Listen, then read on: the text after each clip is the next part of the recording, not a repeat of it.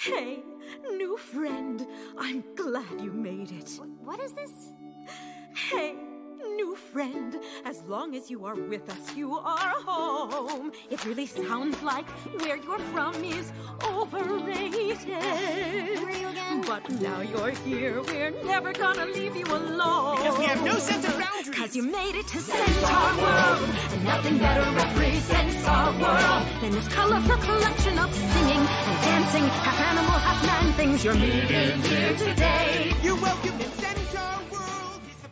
大家好，欢迎来到英美之漫游指南，我是凯。我的二零二一年动画的年度之选会是《无敌小子》。大家好，我是 Sarah。二零二一年我最喜欢的动画是《平家物语》。大家好，我是衣柜。我二零二一年最喜欢的动画是《人生虚线》。大家好，我是图丁。二零二一年我最喜欢的动画应该是《半人马世界》。好，大家好，欢迎来到英美之漫游指南。那过去的一年呢，也一样又是一个不停的刷剧、不停的与大家分享的一年。在过去的一年当中，我不知道大家看图丁的速评，或是在看各大字幕组或是各大公众号在推荐新的作品的时候，有没有越来越多的发现，许许多多的月份当中的每月最佳，很多的都是一些动画的作品。过去那一年当中，我们看到许多知名的 IP 有新的动画类作品的拓展的衍生，然后也看到了一些过去，比如说是游戏的主题，或者是其他媒体形式的主题，在动画这个类别当中有新的作品，甚至也看到了一些经典系列、呃一些长寿的动画剧集在今年完结。我觉得相比上一年，动画可能越来越多的，又更进一步的进入到大众视野。我们看到了更多的动画制作人拥有了更多的经费，拥有了更多的成本投入，也有更全面的宣发。我们在看到更多元的制作之下呢，动画相比过去可以让观众更轻松的去获得更高质量的这样的作品的选择。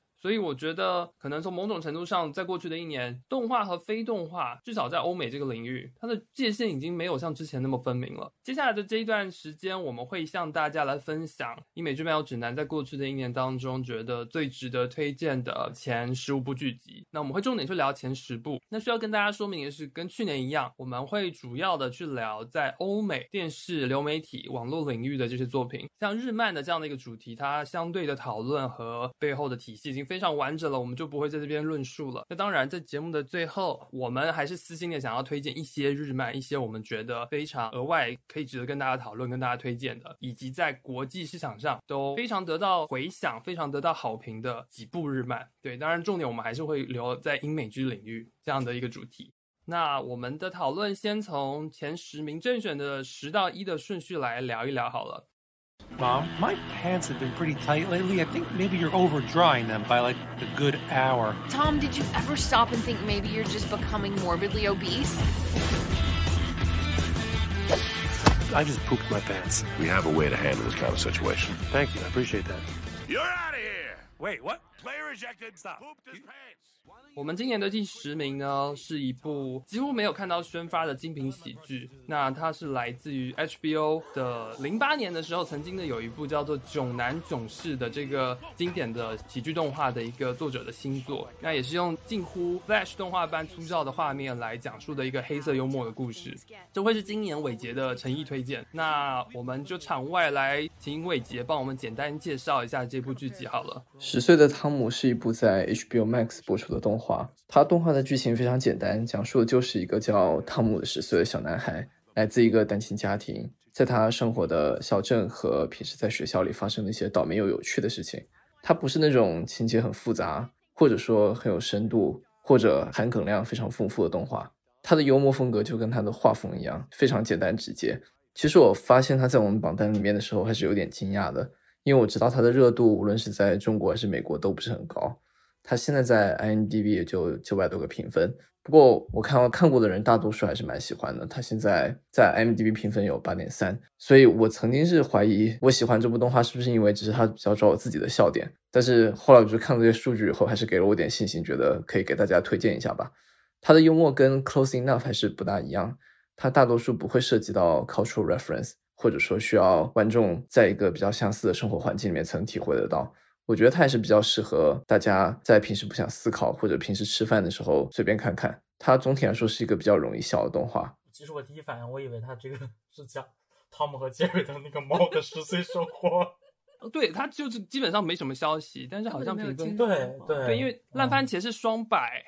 就还蛮神奇的。烂番茄的双百是没评几家媒体评了，呃他如果是十几家评完之后还双百的话，那确实很牛逼了。他如果就一两家的话，其实就还还好。但反正他双百也是挺牛逼的，就不要酸人家了，人家就是很牛逼。六家，那那挺厉害的了。我看了一下那个豆瓣，他就是说他剧本非常扎实。他最早的时候那个主创，他就是零八年的时候之前的那部作品，他是想要做喜剧，只是说因为找不到真人帮他演，他就用了很烂的那种工笔，很烂的那个制作，就是去投稿了，然后就 HBO 就接了。然后当年的那一部是续了三季，就评分很高的那个叫《囧男囧事》，零八年的一部喜剧。我看了一下画面很相似，哇，他这个画风看的也不多，但是就很神奇，就二十年之后画面基本上没有太大的变化。但我觉得就是这个这个其实美漫的领域是不是就是剧本为主，然后画面其实作画就是非常的没有做画画，对无所谓的那个状况。但是好吧，我觉得这个类型今年其实也还是继续有嘛，还是很有趣了。我没看过，我看了一下他的零八年出的这个剧，他的这个画风是真的哇！而且我看动画，它不只是做，它连那个动作可能都是非常的，这不就是没有动作，对 Flash 动画的那种感觉。不是，这哎，等一下，乐活姐妹吗？对，那个不是作画也很烂吗？那个比较好的，比这个还好，就是至少有动作就对了。就是嗯，这个去年其实非常小众，然后也没什么人关注。就是我们现在提到去年九月上的这一部 HBO 的 HBO 的，对，可以看一下。然后伟杰诚意推荐，对，所以我们的第十名就是这部《黑色幽默》。好，那我们来聊一下第九名好了。我们的第九名是《超级骗子》。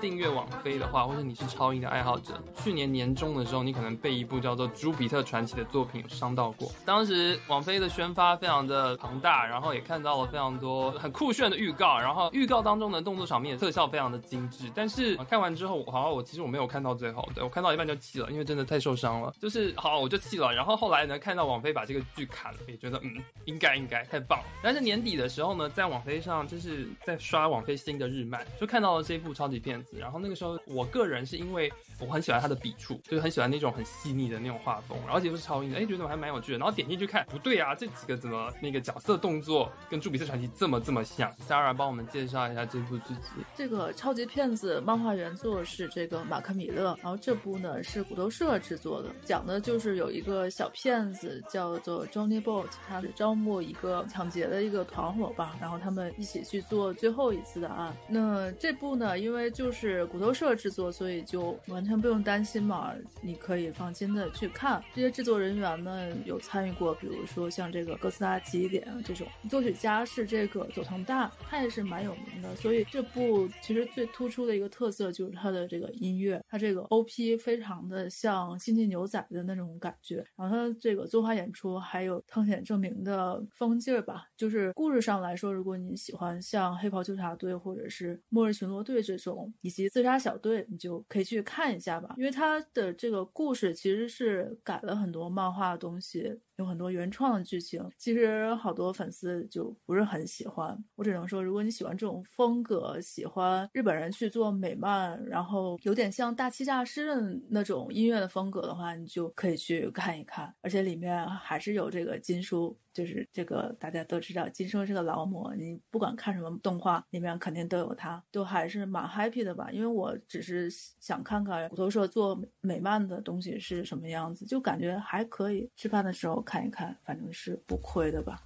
等一下，所以你的意思是说，他这一部，因为它原著是美漫，美漫。然后它是用呃日漫的团队来执行来操作，就是我我反正我看的时候，我会觉得有一点奇观感，就是美漫的剧情，但是完全是日漫的那样的笔触，然后还蛮好玩的，而且其实我觉得质量非常的高。它就是你刚开始看就能看出它特别像那个大欺诈师，它那个音乐的风格，有好多人都说就是为了看那个 OP，因为故事就是其实还是有挺多的缺陷的后面，但是那个音乐就非常的疯。如果你喜欢那种比《星际牛仔》啊稍微再就起伏多一点，像大大欺诈师那种的话，你就可以看一下这部，因为这个导演其实没什么名气，他之前也没有导过任何的动画剧集，这是他头一次做监督，所以就不好说。就看一下风格还是 OK 的吧。对，但是我记得王菲是有跟王马克米勒签下一系列的合作项目，所以就是也才会就是接了有那个《朱比特传奇》，也有这部动画，然后之后马克米勒的一些作品的改编权也会由王菲来执行，所以也是喜忧参半嘛。我觉得就是王菲这样的水平不一的制作的这样的一个水准。这个反正只要是骨头社做的吧，甭管这个剧本再烂，都可以看的。就是制作肯定不拉，就像之前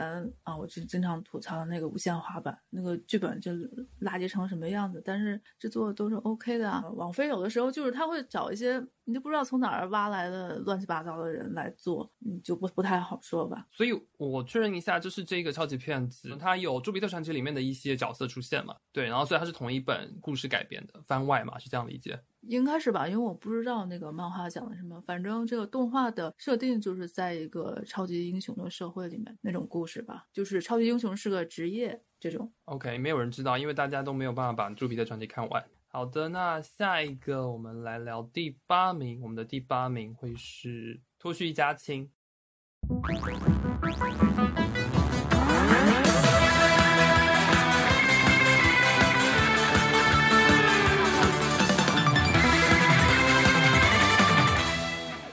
这部其实我们去年也聊过，也是去年的这种喜剧类的，甚至是有一些无厘头的这样的一个类型当中非常优秀的一部动画。然后今年出到了第二季，我们一样要请番外的伟杰来帮我们来吐槽总结一下《脱序一家亲》。Close Enough 是一部很神奇的动画。它讲述的是一对年轻夫妇和他们的女儿在 L A 生活的故事。从第一季开始，我觉得它的风格一直都是每一集会从一件日常的小事开始，然后故事就会发展进入科幻甚至是奇幻的领域。他很擅长把一件平淡的事情讲出味道来，这也是我很喜欢他的一点。之前我评价他说是给奔三人群看的 Rick and Morty，因为他的风格不是完全像 R M 一样天马行空。但是他给我的感觉就是很适合平时要一边操心柴米油盐，一边有渴望冒险的中青年人群看吧。这部动画的笑点，它会涉及到一些 cultural reference，很多时候可能也会需要观众有类似的生活经验，才会比较容易体会得到。比如说，如果你知道麦当劳的 McRib 汉堡的鞋点地位，或者说有过把好不容易空闲的周末拿来报税的经历，又或者说曾经试过把在 Home Depot 买来的吹叶子的机器当玩具玩。那你在看这部动画的时候，就很可能会在很多桥段都会会心一笑。所以我觉得这部动画如果要推荐的话，会有一点 tricky。我觉得会是喜欢的人特别喜欢，但是没有被抓到笑点的人就会觉得很难笑。这个我看了，然后我说一下关于这个剧的内容吧。其实是讲的是一个年轻的夫妇带着他们的女儿在洛杉矶和。另一对离异的夫妇朋友，然后一起租房的这么一个生活日常，但它其实所有的故事虽然很琐碎、很日常，但其实还是有一点点超现实元素在里面的。所以我之所以对这部剧没有那么大的感觉，可能真的是因为它的观看群体可能更适合于已经结婚的，或者是说有孩子的成年人吧，或者是中年人，然后更适合他们去看，然后他们能通过里面一些正常的现实日常和一些非现实的东西，然后去暗讽现实里面的一些东西啊什么的。这种东西，你可能从里面能感受到一些共鸣吧。我记得当时伟杰当时写速评的时候，好像是说比较适合奔三或者是已经进入三十加左右的人群去看。但其实我觉得可能还真的是在就是结了婚之后的这一类人群去看才会比较有共鸣吧。反正我是没有啥共鸣。好了，知道 quote 就是伟杰结了婚三十以上，然后 对进入即将迈入中年，对我可以理解，就是因为他本身他很明显他就不是作画的舰长的，他还是美漫那种比较类型化的、非常呃剧本向的，然后非常喜剧向的，对，而且他的喜剧的点又打在那个相对比较窄，不是那么大众化的那个群体跟笑点上。嗯，就是就就比如他第一季的时候讨论了关于买房的问题，第二季的时候又去讨论关于如何教育子女的问题，那因为这些东西你就。不能去熬夜，不能去蹦迪，不能去泡吧，然后你就只能被这些东西所禁锢住，然后就是这种感觉吧，所以可能你会比较有共鸣吧，我觉得应该是这样的。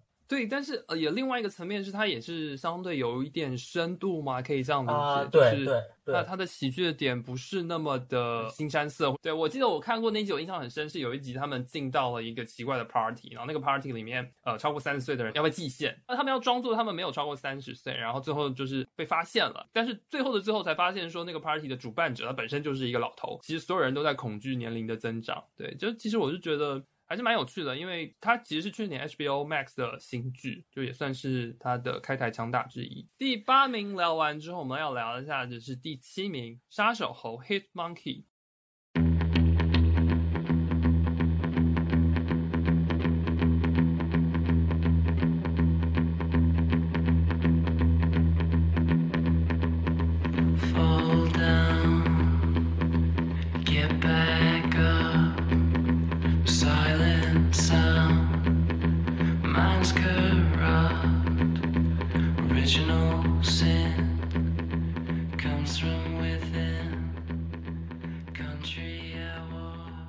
这一部是一部漫威题材之下在 Hulu 上架的一部动画剧集。我们请图丁来帮我们介绍一下 OK，然后这部剧它讲的是一个日本的雪猕猴，然后他遇到了一个职业杀手的这么一个故事。然后那个职业杀手叫 Bruce，然后他意外身亡之后，这只猴子在 Bruce 的那个阿飘灵魂的指引下去追寻他的脚步，然后去寻求复仇的这么一个故事。然后这里面比较知名的是那个 Bruce 的配音是足球教练的男主，是由他来配音的。然后这个猴子是没有人配音的，就是他从头到尾就是啊啊啊那个样子。他烂番茄的评价其实还 OK，然后七十七的新鲜指数，九十一的爆米花指数，然后豆瓣和 IMDB 都是在八分，然后 Metacritic 是啊五十七，一如既往的就是那种压的比较狠。但他的那个 Metacritic 的观众评分是满分十分达到了七点五，所以整体来看的话，它的评价还是 OK 的。然后这部剧集也是嗯怎么说呢，继承了一部分漫威的优良传统吧，然后它是比较黄暴和血腥的，你观看的时候就是注意一下。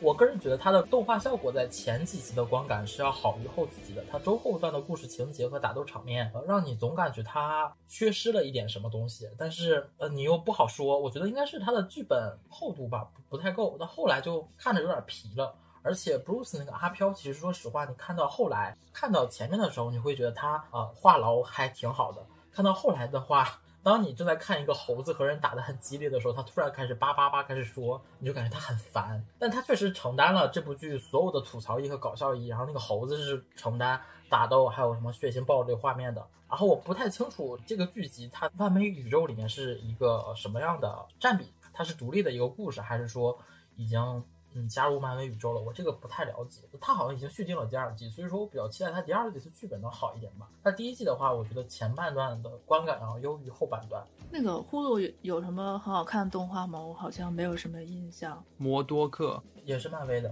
这部的话，最著名的就是这个演员嘛，配音的这个泰拉索这个演员。因为开始的时候我没有看这里面有谁来配音，就那个声音就非常的明显，觉得特别的耳熟。然后呢，漫威的动画里面这部也算比较有特色吧，因为这个猴子它虽然就是打斗很凌厉，然后有很多血浆喷发的画面，但其实它就内心十分的善良，舍不得杀人之类的。然后他那个搭档呢，就是特别话痨，就是有点像在看某些脱口秀或者是 S N L 那种感觉吧，跟普通动画的那个台词还是挺不一样的。因为我还没有看到后面，因为我看的时候它是只有几集有字幕，现在好像后面是不是有其他的字幕组来做，我忘记了。因为美漫的这个人设这次的这个颜色啊分镜，我觉得还算蛮漂亮，而且。就是难得美国动画是真的有动作演出的，也不像其他的那些就是在那说话就没有什么，都是平面二 D 的，没有什么意思。那这部它的那个动动作演出上还是蛮漂亮的，没事可以尝试一下吧。至于后面的话，就得看下一集的，因为后面好像是这个故事没有前面那么出彩了。因为我看这部剧的时候，我当时的预期它是完全颠覆我的预期的。我以为是这个猴子是是什么受到了什么外星什么能力的影响，本来是个原来的猴子，然后突然变异了，然后可以变成了一个猴形的一个，就类似于孙悟空的那种感觉，就会讲人话。但是他没有，他真的是从头到尾都是一只猴子。但是你看到他穿着西装然后去砍人的时候，你又会感觉好帅呀、啊，就那种感觉。这一部我看他的卡斯其实有大半都是亚裔嘛，是就是说它的故事是发生在日本，对不对？还是说因为这个猴子是日本猕猴嘛，然后后来它好像剧情也涉及到了关于日本黑帮啊还是什么的一些东西，所以说很有很多日本那边的人，然后来进行配音。聊到这一部，其实今年我们知道迪士尼其实在漫威的大部分的作品，今年许多的美剧啊，包含那个 What If 这些漫威主题的动画，都是放在迪士尼家上面。但是今年有两部漫威的漫改，呃，一个是 Hit Monkey 杀手猴，另外一个就是摩多克那一部也是漫威主题改编的这部动画，它都是放到了 Hulu 上面。所以其实迪士尼在漫威领域一些改编，一些可能相对比较不那么大众化、不那么全年龄化的，因为相对血腥、相对黄暴，它就会把它丢到 Hulu 上面。然后明年也一定还会有了。对我们就是如果死侍啊。我多克其实也是也是带一点点血腥。这么想起来，那是不是 What If 放到迪士尼，就是因为它没有太多血腥场面？但也没有啊，What If 不也有一些？就是所以它很难看啊。没有，他是全年以上，他他打架都不到肉了，他打架都不会喷血的。那怪不得放到迪士尼对对啊，真的是财大气粗，有这么多的可以改编的题材。杀手猴反正会续订嘛，所以我们就是可以继续看下去。当然，我们在评价说一整年这个迪士尼的动画到底好看不好看的时候，杀手猴还是要放进去，对它还是有相对突出有趣的作品的。第六部，第六部可以聊到了我们的《Rick and Morty》的第五季。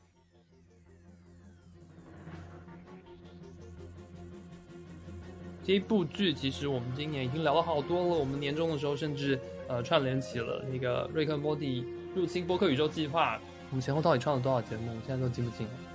这怎么也得十二期吧？十二集的这一季的每一集，我们都把它一集一集的去请了播客嘉宾来对谈。所以呃，如果是《瑞克·莫蒂》的真粉，真的是可以去回到那个计划里面的那个列表，去把每一集都来听听看。完整的这一季，我们可以请 Sarah 帮我们回顾一下。好的，那个《Rick and Morty》其实已经这么多季了，我们就简单的介绍了它的剧情，就是关于这个疯狂科学家瑞克和他的这个外孙的一个异世界奇妙冒险吧。其实到了第五季，我觉得这个故事，尤其是从上一季开始，都是那种我觉得一季里面三分之二都很难看，但是呢，就到了最后两集，就突然精彩，又叫你不得不看吧，这么一种类型。尤其是这一季，这一季前面几集实在是太令人无语，我是真的一点都不喜欢。但是呢，他又在最后一集里面又表达了一些前面几集他都没有讲的东西，就是瑞克跟莫蒂的这个关系，其实本质上就是一个一方受虐、一方施虐的这么一种 S.M 关系。这点的确在前几集根本就没有想过会是这么发展的吧？就最后。又交代了一个像这个中央有线曲线的这么一种概念，反而有点像巨人后面的发展，就是他如果呃走到那边，是否过了这个海？是否还有自由？这个也不太好说。而且这个中央有线曲线其实是无穷无尽的，所以这个 Rick and Morty 的宇宙其实它还是在进一步拓宽的。Adult Swim 应该说后面还是有的拍。但是至于它后面真的能拍好吗？我觉得就不好说，因为这一季我也是看了一二三，然后就气了很久。然后大家说最后一集很好看，一定要看，就打开看完了最后一集。最后一集虽然很精彩，反正你叫我说推荐大家都去看这一集，我觉得我也不好意思说这个话。但是呢，就人人都应该看一下最后一集，去感受一下《Rick and Morty》这个就是大家都很喜欢的系列。到现在还能再讲一些什么样的新东西吧，然后就期待下一季还能有更多意想不到的内容出来。OK，就是当他现在已经出到了第五季了，那呃某种程度上有点像就是每年必看，然后但是呃可能相对的刺激或者是相对的那么惊艳的单集，我觉得好像没有前几季那么多了。我想起来这季可能相关的主题的讨论，或者说相关的那种科幻的想象。我觉得明年还会继续看，但是今年可能相对来讲没有那么的打动我吧。瑞克·莫蒂其实说实话，你不提我都忘了去年还有这么一部剧了。确实没有什么印象特别深的单集，但确实刚才萨提的那个关于 S.M 的那个，我确实想到想起来那集。但是你让我自己一个人去想的话，我可能确实嗯没有。但可能真的就是呃，当他开始播的时候，你去很有这个。怎么说呢？这个动力，然后去追他，每一集每一集去看，然后你很期待他这一集会讲一个什么故事。那确实好像没有前几季能给我在他播完了很久之后还能留下很深印象的那么一个单集出现吧。对，但我不知道会不会跟，因为我们也知道主创不是额外插出去也在做那个哦外星外星人眼难民，对，而且再加上今年不是有新闻说 Rick and Morty 的编剧被被谁抢走了？三个编剧跑到漫威那边去写东西了。对，也不晓得，就是说以如果以主创或者说以这整个团队来讲，他的创作的精力跟能力会不会也是有点受限？就是因为因为我我觉得某种程度上，Rick and Morty 也变成至少从对我来讲，也是美剧，尤其是在动画领域的一个标杆，甚至变成一种传奇。就每年如果它有出必看，但是呃，在这样子相对比较图腾化的理解的情况之下，不知道可能主观上来讲，就是它的剧情精彩程度与否。已经也不是第一要义了，所以我会觉得今年的它的回归是很指标性的，但是实在来讲，它的素质可能没有像之前我记得刚开始看这个剧集的时候那么那么的精彩。一部分是对于 Rick and Morty 这一个到第五季的时候它的精彩程度的讨论，那我觉得另外一个部分是，呃，其实今年随着我们等一下的盘点，去年真的有越来越多好的作品，而且是非常强的 IP，非常能够有延续性的那样的动画作品出现，所以我觉得。另一方面，也可以期待下一个这么像 Rick and Morty 有指标性的作品，下一个再出现，我们可能呃三五年之后，我们会年度期待的，会是另外一部更棒、更加值得向大家推荐，也也值得就是每一季追着看的这么有启发性和创造性的新的动画作品，相信一定会有的。好，那没关系，我们就接着来聊我们的下一部。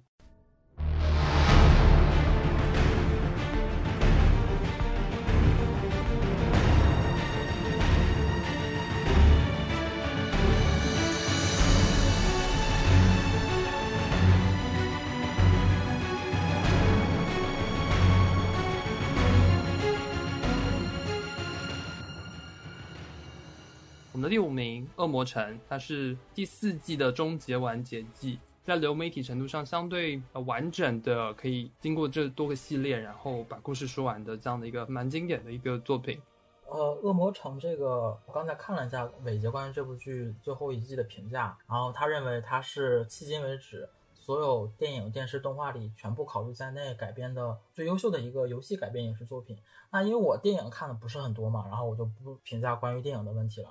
然后目前为止，我看的所有游戏改编的动画，不管是《生化危机》也好，还是那个《DOTA》也好，所以我其实是赞同伟杰这个看法的。因为《恶魔城》这个动画，它的四季目前为止已经完结了，它完整的这个四季，从我这里来看的话，我觉得它是作为一个游戏改编，不管是对呃游戏玩家也好，还是对我们这种呃没玩过游戏的纯观众也好。它的呈现的最后的观感是很优秀的，不管是对里面每一个角色的深究也好，他们角色的塑造也好，包括它整个剧情的完成度也好，甚至它的那个结局，它就嗯没有一点是你能挑出一个很大的问题或者是过错的。呃，而且最可贵的是，它的动画其实是对游戏剧情进行了一定的改编，而且它的这种改编并没有引起玩家的那个很强烈的反感。那我觉得这个其实，在很多呃游戏改编的动画里当中是很少见、很少见的。嗯，怎么说？就是它保留了游戏本身的剧情，同时它作为一个改编作品，它给这些人物和情节上加了一些新的想法，同时这个想法又很合理。我觉得这个真的是很难得的，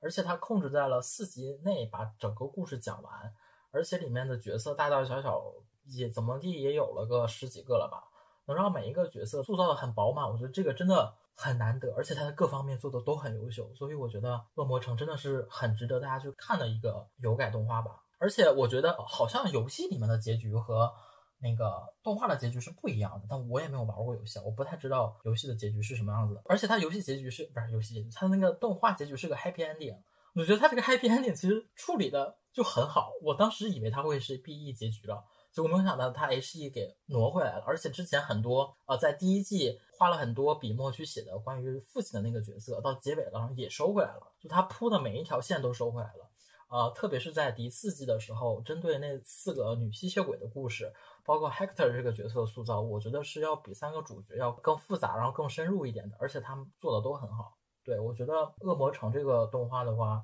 作为一个这里面的这么一个老番吧，我觉得真的就是。是很很很用心、很用心的。对我补一下好了，《恶魔城》它的原作是呃日本的科乐美，最早在一九八六年在红白机上推出的这样的一个奇幻背景下，呃跟吸血鬼相关的这样的一个角色扮演游戏。那他从一九八六年到至今最新的作品是二零一九年，所以就是有整个系列的非常完整、非常非常多部作品的方式去讲述那个故事。其实我觉得有改，而且有在网飞，而且又是动画，就这几个都是其实一般是爆雷的要点，但是这一部能够这样子完结，而且还没有起很大的就是原著玩家的争议，就是路人也觉得很好看，相当难得的。那我觉得蛮好奇，就是他的作画其实我觉得跟一般的美漫还蛮不一样的，就是日本团队做的吗？应该不是吧？应该不是，但是呢，就是他刚出来的时候都蛮喜欢这个他这个画风啊，还有他的动作演出，就跟美漫也不太一样，就有一种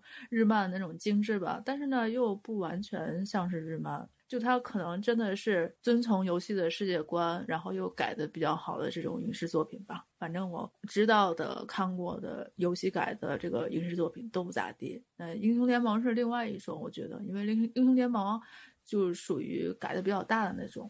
还是不太一样。然后这个恶魔城的话，其实算是一个就是大众都可以理解的这么一个剧情范的范围内，然后有很多 CP 给你磕，然后大家都很开心的这么一个动画吧。然后里面有什么为爱复仇啊、反目啊、同类相残啊等等。而且它的这个人物画的其实还真的是呃比较的好看的这种。就是就是我还是想额外提一下第四季的那关于那四个吸血鬼的故事。我觉得那四个吸血鬼的人物塑造是真的要比三个主角要塑造的真的要好很多。特别是第四季结尾，他们每一个人的结局恰好就是很适合他们性格，就是没有崩人设，我就觉得很好很优秀。但我不知道游戏里面他们他们四个人的。怎么怎么样？我我因为我不玩游戏，所以说我就觉得作为一个纯路人，你去看这部动画的话，很适合你，完全没有感觉到有什么门槛，或者是有什么看不懂的地方是没有的。我还是很推荐你没有玩过游戏的人去看一下这个动画的。当然，依旧是网飞的嘛，然后又是恶魔城这个名字，你一看也知道，就是注意一下背后就好了。什么叫做注意一下背后？嗯，你可能就是看一个什么比较。快乐的场面的话，你要注意一下，不能在公共场合去看。对，因为我之前看那个、那个、那个叫什么《Sex Life》那个那个剧的时候，我是在地铁上看的，然后居然还有人在和我一起看，我就觉得很尴尬。其实我是不想和他一起看的，但他就看了，然后还问我是什么剧啊？嗯，就他他还敢搭讪问你什么剧，在看那个场景的时候，就是还问我在什么剧。大家不要学我。OK，以上是我们就是第五部的《恶魔城》。那其实今年，我觉得在之前的呃剧集的回顾当中，我们会发现年底的时候非常多的新品推出来。那其实，在动画领域，这样的事情也发生了。在年底的时候，我们更新了很多我们对于一整年动画的期待，像我们刚刚提到的《杀手猴》《超级骗子》这几个都是在年底才出现的。那我们接下来要聊的，我们的前四名有三部也都是年底出现的。接下来这部《阴谋职场》十月底的时候在网飞上推出。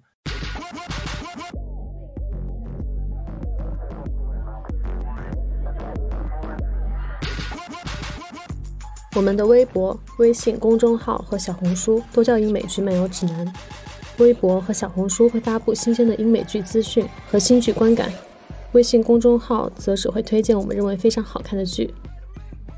另外，我们还有播客听众群，可以在公众号后台回复 “Killing TV” 找到入口，K I L L I N G T V。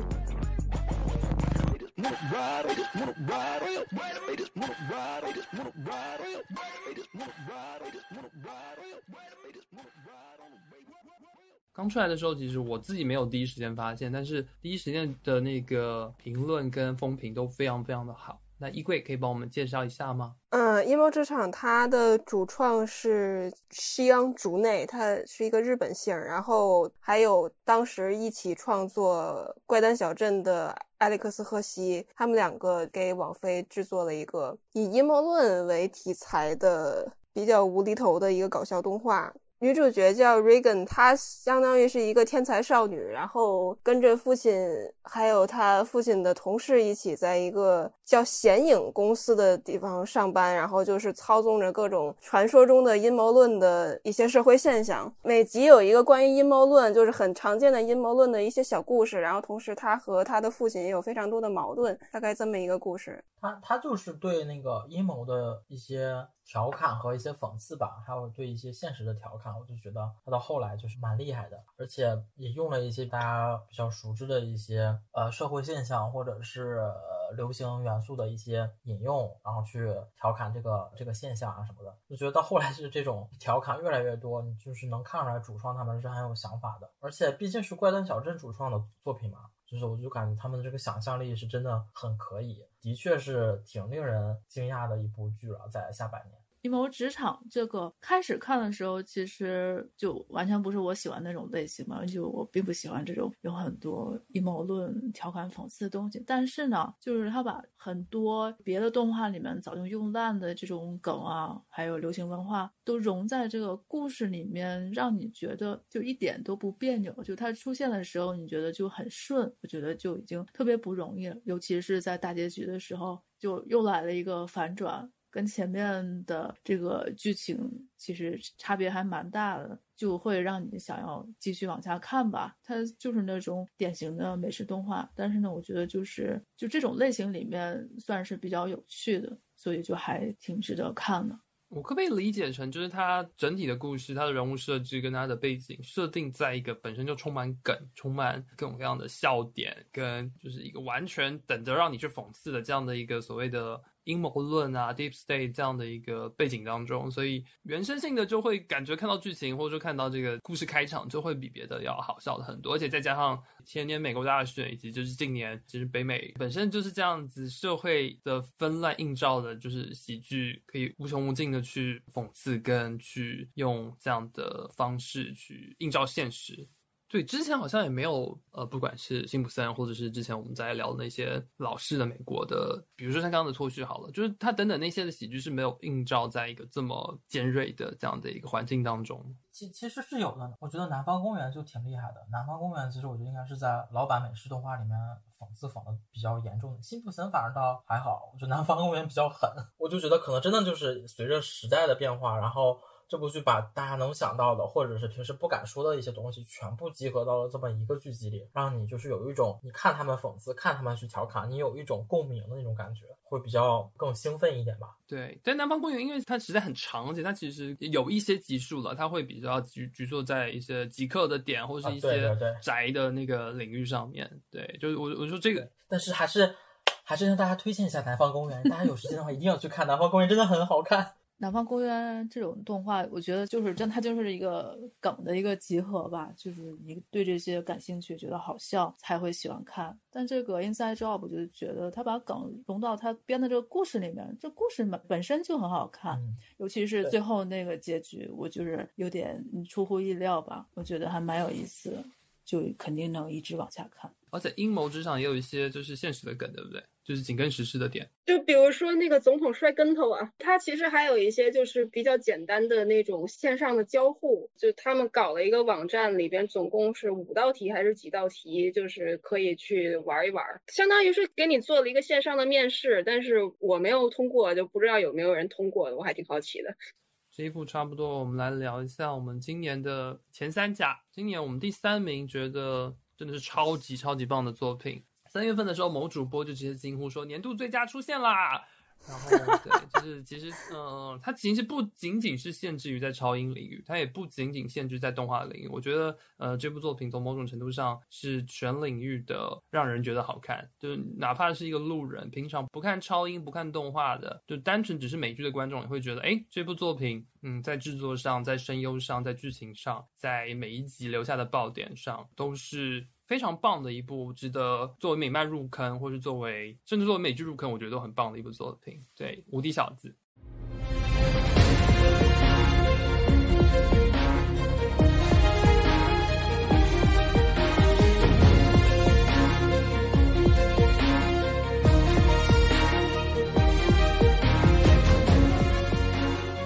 《无敌小子》它是根据罗伯特·科克曼的同名漫画改编的，主角叫 Mark。他的爸爸是来自外星球，拥有超能力；母亲是一个普通的地球人。然后他继承了爸爸的超能力，也开始做超英，然后自称无敌小子。这个爸爸表面上是一个维护地球和平的超英，但是其实他的母星极端的尚武来到地球是为了用暴力进行征服和同化。但是 Mark 从小生活在普通人类社会，他是在非常有爱的一个环境中长大的，所以最后知道了真相，就和父亲成为了敌人，大概是这样的一个故事。呃，这部动画可能有人会吐槽它的画风比较简陋，就是你能看到一些比较穷的分镜，但是还是算比较精致的。然后故事也很扎实，它整个的人物的心理变化呀，包括一些重要场景之下的动作戏和文戏，都是做的很足的。就我记得我在三月份在翻媒体，就是来看下个月有哪些剧集可以看的时候，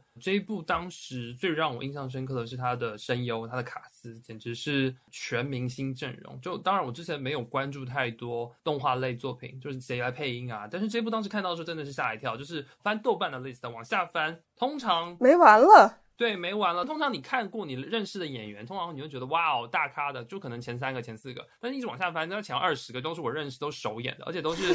对，就是不只是电视咖、电影咖，很多都出现了，就包含男主是去年米娜里有入围奥斯卡的史蒂芬源，然后他的爸爸跟他的妈妈也分别都是吴山卓和 J.K. 西蒙斯，对他甚至都不是那种哦你认识，但是可能沉寂一段时间了，就是今年最热的演员。然后这一部其实亚马逊可以说是上半年砸了非常多的资源在做宣发，然后在做推。呃，我记得在我们之前的聊这部剧集的节目当中，我们那时候有聊过，就是至少是我个人，我觉得他可能好像是近年少有的，就是某一个平台或某一个媒体把一个动画作品当做就是当季的重磅强打来这样子做宣发，也真的很有趣。我我补充一下关于这个漫画原作者吧，然后大家可能听这个罗伯特·科克曼，然后他那个名字不是很熟悉，那他其实他就是《行尸走肉》的漫画原作者，所以这部剧其实我当时也是没有想到是他的，然后我当时就是看这个名字很眼熟，然后去搜发现他是《行尸走肉》，然后像刚才史蒂芬·源，大家如果看美剧多的话，你也知道他就是那个《行尸走肉》里面被爆头的那个格伦的那个扮演者。其实这部剧确实不管是从编剧还是从演员上来讲，的确就是咖位是很很足的。那其实我觉得他它剧情的话，你说一定要说多么多么优秀吧，倒也没有。但是它确实，它作为一个超英漫画呢，我觉得它的完整度还是很好，而且它每一集的结尾都会给你留下一个悬念，让你一定会往下接着看的，不会说有某一集会很平的这种感觉。所以。不管是能吸引观众啊，还是能留住观众这方面的这个层面来看的话，这部剧都做得很好。对，而且就是像刚刚图丁讲那个罗伯特·科克曼作为原作的那个作者，他其实是深度参与了这个动画化的这样的一个剧集当中。他呃担任导演，然后他好像也是制作，所以就是原作作者深度参与。那本身就适当的改动，其实都是符合原作作者的想法。就有一些动画改编，它可能会原作跟时代脱离的太多，但其实这部在节奏上，在就是戏剧感上面，其实都是现在当时最 fit 的那样的一个状况。我其实没有大家那么喜欢《无敌少侠》这个动画，因为我实在是觉得它这个结局太拉了。觉得唯一跟其他美漫不一样就是这个女性角色吧。我忘记我们之前我应该有聊过无敌小子吧？有，嗯嗯嗯，对，反正就是又也说过，就是他这个女性角色跟漫画的改动还是挺大的，就不再是那种无脑的去依附男性的那种行为吧。所以它整体还是挺独立的，也算是对漫改的一个突破吧。就它还是还有下一季吗？有的，嗯，对对对，就希望他下一季的故事能稍微精彩一点吧。就前面总会让我觉得啊，爽是爽了，然后这个故事也推进了，但是好像这个结局就。非常的不满意。对，但其实原著党的反馈是这部其实就是有相当大的改动，就不管是角色的设定上啊，甚至是第一季就是故事忠诚的结尾上，所以我觉得这样子对原著党来讲也是一种期待吧。就是哎，那新的动画化的故事会有怎么样的推进？当然，因为我我美漫看的没有那么的多，所以我其实平行比较，我们记得之前聊过嘛，我我不是很清楚说这一部到底跟现阶段的美漫如何，但是我会觉得，如果我把它理解成是一个真人饰演的，就现有的这个剧情是一个真人饰演的超英的电视剧集，我会觉得它在大体上是还蛮好看的，就不管它的节奏上啊，或者是它的相关的这样的一个设定，其实它那个故事，我觉得就是一个常规的超英这么一个剧情走下来的，它就好就好在它前面的每一集的结尾都会给你留下一个悬念，让你接着往下看，所以就导致了这一季的结尾反而没有什么，就是你觉得它卡在那儿很奇怪，对，然后就没有之前看的那种那那种感觉，所以我觉得它可能是每一集段的这个节奏比较好吧，前面的那种感觉。就那个故事的内核，就是它其实是一个呃，如果可以举头，是一个弑父或者说是一个与父亲对抗的那样的一个故事。可是它在具体的细节的操作上，我觉得很精妙。就是比如说一些配乐，像刚刚图丁讲的，它每一集的结尾会留悬念，或者是说呃动作戏的爆点的部分，又或者说它在节奏的把控上，就那些东西其实是剧本之外的东西，确实是导演在编排，或者说确实是在设计每一分钟要给观众怎么样的刺激，在设计就是包含他第一次放出前三集之后，每周更新两集，我记得是这样，就是在这样的一个程度之下，如何层层递进那个观众的刺激感。所以核心的故事，其实我我平行我想了一下，好像其实也没有那么的有趣，但是至少前几集是给我很大的刺激跟期待的。嗯，女性角色的改动也是一个加分项。对对，就是跟时代相比，就是大家也会有更多的讨论啦，而且至少改动之后是觉得有趣的，不会有那种片段化的那种评论又出现了。说点无关的吧，就是因为我同期在看蒋漫嘛，然后看到有一段是专门提出来说他和蜘蛛侠有过联动。哦，原著漫画里面吗？对，所以所以就不知道亚马逊会怎么处理那一段的剧情，因为实际上还是和主线剧情有一定的联系的。哎，我忘记了，就是这部的原著漫画是漫威的吗？不是，但是有联动，所以是是。对对对，是就公司联动那种，公司之间做的合作是合作。对、对 OK。然后我也说一个无关的吧，我说一个也是关于这个漫画原作者的。我发现他好像在漫画里的女性角色都没有把那个漫画改编成电视剧里的女性角色要出彩，我不知道为什么。因为《行尸走肉》里面也是这样，《行尸走肉》目前为止里面的那个 Carol 那个角色，卡罗尔那个角色，在漫画里很早之前就死掉了，然后一直到现在就是被剧迷和粉丝称之为战神的这个这个角色，就是在漫画里早早就死了，而且是很懦弱的一个女性形象。然后后来在剧里的给他改的网友甚至把他的脑袋 P 到了变形金刚的脑袋上，就说《行尸走》如果拍二。十集的话，他到后来就会变成变形金刚了那种感觉，所以我觉得这个作者，我也不知道他的其他漫画里面的女性角色是什么样子。呃，但是我看了一下《行尸走肉》，其实编剧没有他，到后来他只是单纯的漫画作者。这部剧他自己也担任了导演，也参加了编剧。可能是他后来意识到了这个问题的存在，然后他后来自己重新又改了一下关于女性角色的一些设定，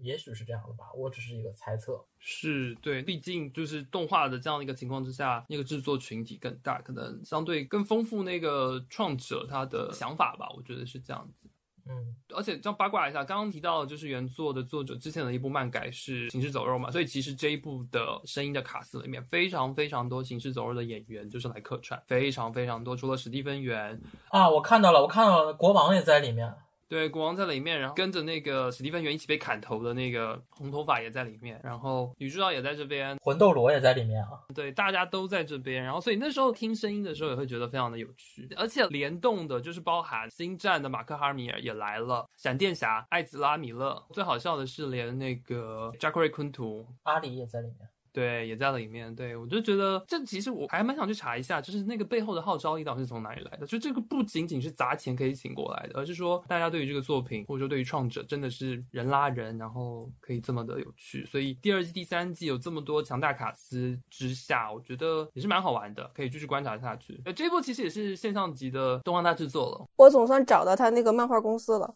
是叫什么印象漫画，对不对？对，Image Comic，对，就是嗯这是一个第三方的，对，它它最有名的应该就是无敌少侠跟行尸走肉嘛，对，所以其实，在美漫如果漫改现在是一个潮流的情况之下，DC 和漫威之外的，还是有一些第三方的作品可以来看一下。哦，我想起来了，我说那个黑马是那个啦，黑马是那个朱比特。哦，朱比特传奇就是也是第三方的漫画公司，不是漫威跟 DC 的，所以它才会出现在就是亚马逊啊、网飞啊这种不持有 DC 和漫威版权的那样的流媒体上面。好，那我们接下来来聊我们的今年的年度推荐。大家觉得今年最好的排名第二的作品是《英雄联盟：双城之战》。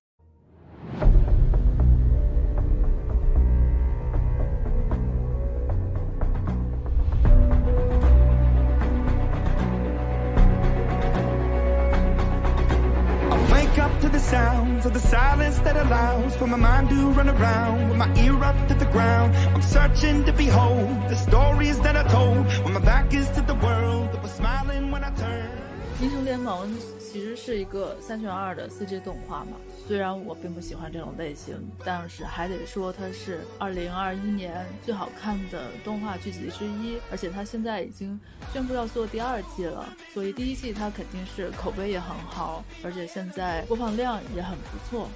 这个《双城之战》是来源于我们都知道的那个游戏《英雄联盟》来改编的，是由它的这个游戏公司 Riot Games 和一家法国的动画公司一起做的。它的人设其实是一个典型的美漫的一个风格，但是呢，它的这个包括场景的设计就比较的蒸汽朋克风。这个故事呢，就是讲的是两个角色。Vine 和 Jinx 这两个姐妹童年的一个经历吧。之前我有讲过，就是它的这个动画其实是做了差不多有六年，然后里面呢就是有七千多个镜头、几万张的这个原画，所以呢，它里面动画里面表现的人物内心的细节啊，还有这个表情，其实都刻画的非常的精致，包括这个场景也是请了专业的建筑师来搭建的。有非常多这个艺术家他们的这个个人审美在里面，很多这个油画场景，我就说就非常的像这个极乐迪斯科的那个感觉。做这些动画这些制作人呢，也是小时候特别喜欢像阿基拉还有攻壳机动队，受这个启发，他们这次就是做了一个算是一个精品吧。这整个故事的剧情推进的其实还都算是合理，而且呢又比较复杂，就没有太多那种套路的地方。这个结局也是。现实感跟这个宿命很强，就不是那种很合家欢的那种大结局。所以整体无论是哪方面，我觉得它的表现都还是挺不错的。这游戏好不好，我就不知道了，毕竟我们并没有玩过这个游戏。作为一个就是什么游戏都没有玩过的人，直接去看这个动画，其实也是完全没有任何的障碍的。就是你单纯当一个没有看过的原创剧集。就一样也会很开心，可能我觉得这个稍微不太一样，就是毕竟是游戏公司做的嘛，所以大家有很多的演出其实是挺游戏化的，就算是他们做动画的一个尝试吧。就是以后这种东西可能也不是一个常会出现的，而且里面的一些角色吧，就是之前有说过，他说是什么亲情啊，还有父女之情，但是我看着都感觉是爱情，不过也无伤大雅吧，就还是推荐大家，如果还没看过的话，就一定要看哦。呃，跟刚刚那一部我们提及也一样是有改的《恶魔城》相比，我觉得其实我们刚讨论到一半啊，还蛮有趣的，就是在于说，因为《恶魔城》是角色扮演游戏，所以剧情在游戏当中是占比非常非常重要的一个元素。但是《英雄联盟》本身它不是角色扮演游戏，所以它的故事背景是在游戏背后来做一个补充。某种程度上，这其实也是游戏改编的蛮不一样的方面跟层次。就可能 maybe 在这样的一个程度之下，我不知道，我觉得这可以留着，就之后进一步的继续观察，因为在不同的游戏。细的有改更细一步的去区分之下，玩家的反馈，然后有改的自由度，或者是说故事对于游戏的影响，游戏对于故事的影响，都会不太一样。那我个人其实私心来讲，其实我自己对英雄联盟不是很感冒，对，因为可能是受朋友的影响，对他来讲不是那么的感兴趣。但是这部作品确实让我觉得对于这个游戏有进一步的好感。对，虽然我也不是 MOBA 的很资深的玩家，所以我们今天的讨论会更仅限于就是非游戏玩家的讨论。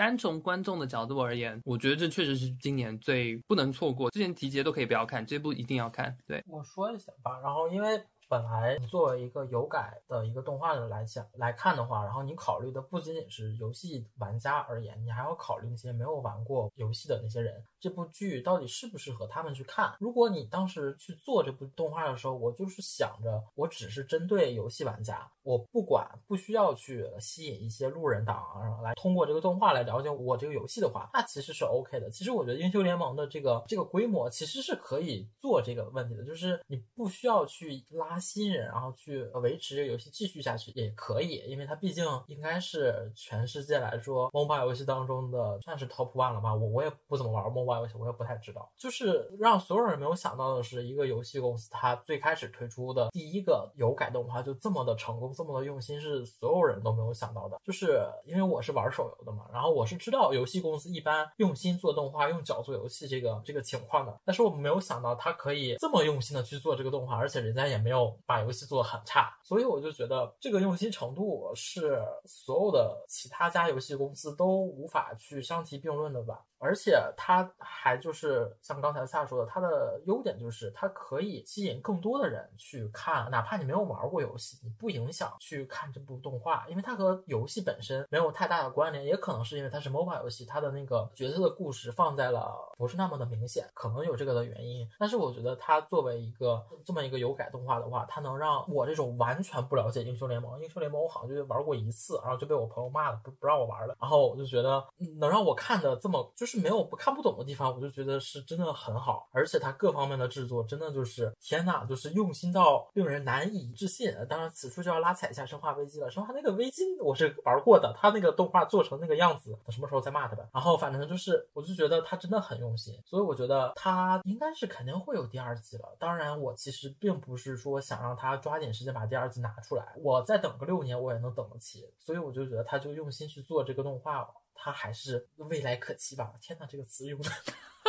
真的是未来可期。我看了三集，我还没有看完。呃，确实印象非常的好，相当于你提前已经知道了这两姐妹的最终会对立的这么一个关系嘛。但是他用也就用了三集，就很合理的把这种就是从亲密无间到对立的这么一个关系，很合理的描述出来了。包括一些出发的点，对那个小猴子，小猴子当时是在那个就是拯救他们养父的那场戏里头爆炸的场景，他我相当于是第三遍看爆炸的场景，我才发现说。它是一个镜头，一个瞬间重复放了好几遍。他用了这种就是重复的方式来表现，就是不同人的那种遭遇，包括金克斯这一边的几个朋友们，两个男孩子死掉了，然后他的继父魏，还有敌方的那些人，他们遭遇了不同程度的伤害，但是是用了不同的分镜、不同的那种连接关系去表现的，相当于是你把一个一次性的伤害强调了三四遍，这个冲击力还是蛮大的。而且我我在想到，如果英雄联盟真的是耗时了六年的话，那可能他们作为一个游戏公司，想去动画这个行业，应该是已经有这个野心很久了。那从这个结果来看的话，是相当之成功的。我不知道他的这个行为对其他的游戏公司或者是说动漫制作公司有什么影响，但绝对是有。就我每次看这些游戏公司做动画，就觉得哎，游戏公司真有钱啊！动画公司实在是太穷了。尤其是《双城之战》第七集嘛，就第七集就是那个有一段打斗，就是它应该还是那种油画的风格吧。其实那段拍起来有点像 MV，但是呢，放在里面就觉得那每一帧都够别的动画做好几集的钱了。就是以前我觉得看过的日漫里面，之前有一部那个《巴哈姆特之怒》，我觉得很很多年前的，就是大家看的时候就觉得那个游戏公司实在是太有钱了，动画公司就做几部也嗯赶不上一部。但是游戏公司里面就真的会做动画的不多吧，就是真的会能做动画的话，他们可能也就是为这个游戏做一个宣发的东西，并不是认真去想要做动画。呃，这部就不太。一样，因为从剧本上来说，我们都能看得出来，还是有一个很多的亮点和不俗套的一些东西的。我觉得他他们可能是不想把这个 IP 卖给其他人去做，而是选择自己去做，然后自己就是慢慢去打磨这个剧本也好，还是去做这个分镜也好，还是去选音乐、选选动画设计也好，最后去拿出来这个东西，就不想不想让别人去动这个 IP 吧。我感觉可能也有这个想法在。结果来看的话，就真的是。很牛逼的，就我觉得蛮有趣的一点是，因为 MOBA 游戏其实它在游戏里面的世界观和游戏里面角色的那样的一个设定之上，其实是比较杂糅、比较杂烩的那种方式。因为呃，他要给你非常非常多的角色去选择，然后去参与游戏。在这部动画刚出来的时候，其实我觉得还蛮惊喜的，就是在于说他把一个这么丰富的、充满各种元素的这样的一个游戏，从已经成型的游戏角色去倒推，去完整的呈现了一个相对自洽，而且是充满想象力，而且是精致，会让人觉得有兴趣、受吸引的那样的一个世界观。相对来讲呢，这当然这以下是我个人臆测，但是平行比较一下，《英雄联盟》这部作品它的那个背景故事其实相对一直都没有，呃，maybe 可能比如说暴雪那边的故事背景来的完善，所以就至少对于他们本身来讲，拥有这样的一部作品去讲述他们游戏作品背后的故事，去完善它的世界观，对于这个 IP 其实也是非常非常大的裨益。对于这个 IP 来讲，那之后可以衍生出更多的作品，不管是游戏也好，不管是动画，甚至电影，甚至别的层面的媒体。架构对于他来讲都会是非常重要的一件事情。其实我觉得，不管说全投射也好，是不是要继续做游戏，进入到动画制作这样的一个领域，带出这么多新的东西，甚甚至带出这么多，我不知道是不是在细节上我不知道，但是我觉得可能在游戏的画面的制成上都会有很多新的想法跟概念出来，所以才会有我们在看这一部的时候会觉得说，哎，奇怪，怎么会有这么多不像动画的东西出现？一些像游戏的画面，一些像 MV 的画面出现，这个对于整个行业来讲其实都是好事情，也进一步推动。当然，我不知道具体到底有没有哪一家游戏公司后面跨领域进入动画领域，然后获得成功的，这个是不知道。但是如果有，大家应该蛮期待的。为什么暴雪不倒闭呢？倒闭了，他就可以去做动画。威尔，所以威尔收购他们是为了要出动画吗？可以吗？可以的，可以的。不太可能。对，但但哎，我觉得其实我们也可以聊一下那个去年有改其实蛮多，就包含图灵刚刚讲的那个《生化危机》，甚至连包含跟英雄联盟对比的那个 DOTA，DOTA 其实也有一部 DOTA 龙之血在网飞上，也是在网飞，但那部相对来讲评价就没有这部好了。我觉得我们可以番外可以多聊两句。那媒体都喜欢它。对媒体其实对于那个《DOTA 龙之血》的评价还不错，但是感觉还是它制作上有一点问题，就是它的分镜啊什么动作会比较僵硬。但我觉得没有到《生化危机》那种程度，《生化危机》那有一些掉帧掉的，就感觉它就是好像就特别穷，肉眼可见看的穷。可能真的就是游戏改动画的话，你需要它的那个制作方得有一些资金吧。那可能《英雄联盟》这个主要是它是自己去改的，那它可能钱投的也比较多，毕竟耗时六年嘛，这可能真的。是攒了很久的钱，或者是舍得下这个本儿，然后才去做的，所以可能真的就是和投资方什么的有一定的关系吧。他可能甚至都不是拿一个单令的这样的一个动画来计算他的投资报酬，他可能就是在做品牌，在做更未来、更为广大 IP 的那样的一个建设。他就觉得可能是英雄联盟在 MOBA 游戏这个领域已经到了一个 top 的阶段，那我就可以去把这个 IP 做得更大，不管是在动画，也许未来会有影视方面的考虑吧。这都不好说。他如果真的想去搞的话，那可能真的就是他有这个资本去搞。那确实。然后像刚刚提到的，就是他第二季确定正在制作当中。那目前已经公开的消息是，他不会在二零二二年登场，但是也绝对不会再等六年了。因为再等六年，其实也不好说英雄联盟还火不火。对 对，就是游戏领域也这么风云多变，然后英雄联盟也火的也太久了。而且既然他们投资方那边能看到他的这个动画取得了这么大的成功，估计可能会投更多的钱，然后去砸这个 IP 吧。对，肯定是还会的。所以，而且我觉得有一点还蛮有趣的，就是以前我看有改，或者说以前就包含最早最最知名就是那个《魔兽世界》，很多年前曾经把那个 IP 卖给电影公司去拍。就是我那时候觉得很奇怪，这些有改为什么跟游戏都没有做联动？当下这么热的一个电影或是一个剧集上线的时候，为什么跟游戏我现在打开游戏里面完全没有关系？为什么没有做任何的串联？但是这一次确实是有的，就是因为刚好这个剧集上来的时候，去年底的时候，《英雄联盟》的手游在国内有上，开始国内可以玩到了。它的图标就是剧集当中那个蓝头发的 Jinx。国外也有这种，它有改成了影视，居然和游戏不做联盟，我还以为只有国内会这个样子。因为就是制作方不一样，宣发方不一样，所以就是至少《魔兽世界》那个时候，我都觉得非常的奇怪，你这个电影改的乱七八糟的，然后跟游戏一点都没有联动，这是一个就是在营销上面或是在整个那个推广上面是一件很奇怪的事情。但是确实也是得益于就是这一次的作品，就是全盘都还是游戏 IP 本身，呃，全都是他们自己去制作的，所以这个之后也会越来越好玩，越来越有趣吧。我觉得之后类似这样。有改，而且是大的 IP，而且是一体化的这样的推广，之后一定还会有再有的。天哪，我好希望把阴阳师的 IP 卖给他们做。对，阴阳师，哎，说到阴阳师，那个什么不是也卖出？哦，阴阳师，对，他是卖给了那个谁，就是陈坤的那部电影嘛。但是，但是他确实是有这个问题，但我觉得他可能是因为在国内受影响，所以他那个剧情和那个游戏基本上完全不搭嘎，只有那个电影后来的彩蛋，然后放了一段动画，然后去暗示了一下阴阳师后来要出的那两个式神的角色。但他的剧情本身和那个游戏，他甚至在剧情里面，陈坤演的秦明都不是主角了，到后来，所以他改的和游戏就完全不搭嘎了。哎，等下是有两部对不对？我记得阴阳师是有出两部，另一部那个是郭敬明改的，郭敬明那个改的小说，好有趣哦。OK，那最后我们来聊一下我们去年排名第一的，我们最为推荐的一部意大利的动画，是在网飞上架，也是在年底的过程当中，我们非常非常惊喜的一部作品《人生虚线》。